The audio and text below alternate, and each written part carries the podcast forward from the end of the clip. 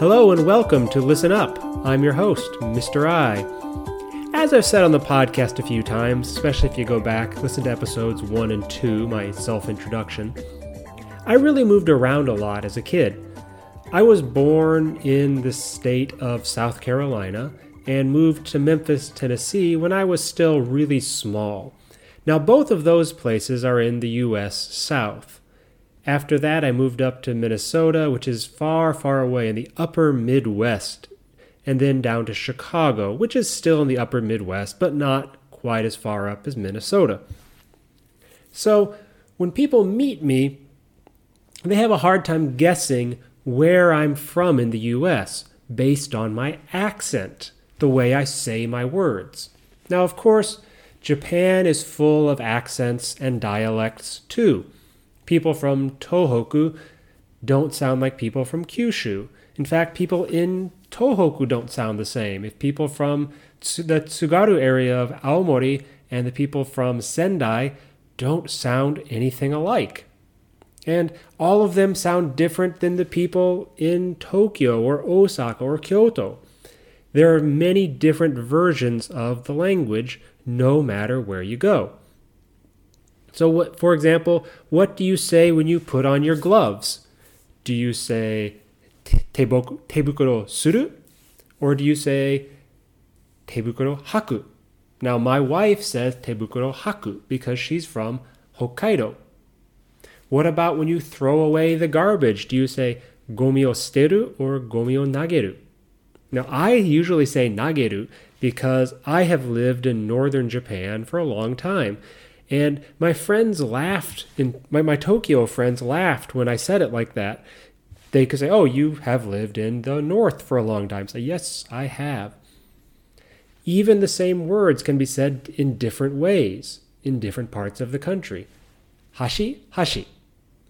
Does it, cha- it changes in different parts of the country? Does it mean chopsticks or bridge? Well, it depends. Are you from Eastern Japan or Western Japan?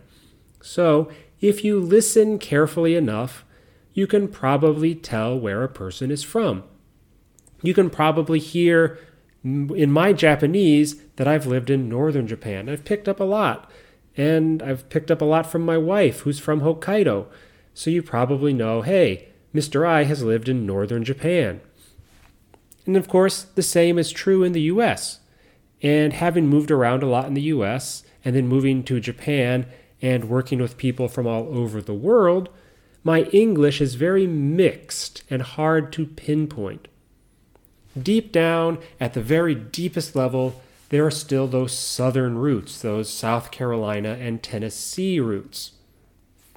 One time, when I was working in Akita, I was teaching the community Eikaiwa, the conversation class, and I said to about there were about eight or ten people there, they were all learning their English, different levels. Some were very, very fluent in English, and some were beginners.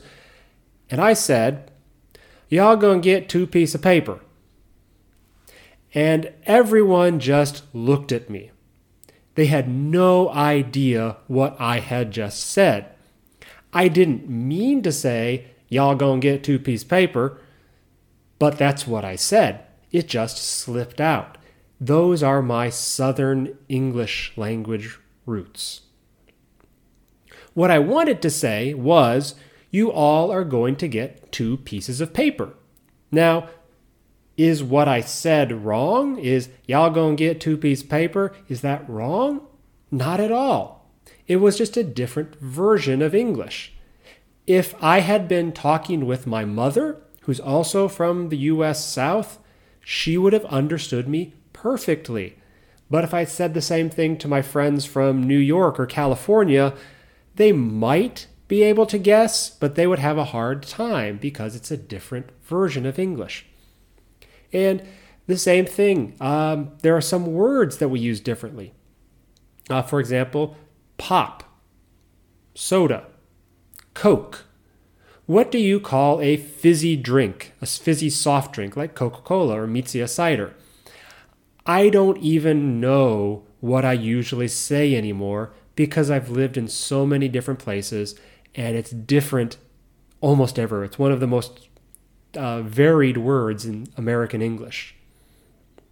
And then if you start to include all the different versions of English from all different parts of the world, the number of, of versions of English is huge. So even simple things like the alphabet are not so simple. What is the last letter of the alphabet? W, X, Y. As someone from the US, I say Z. But my friends from England say Z. We're both right. That's the same letter.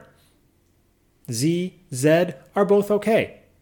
There are different ways to spell things. For example, the word color.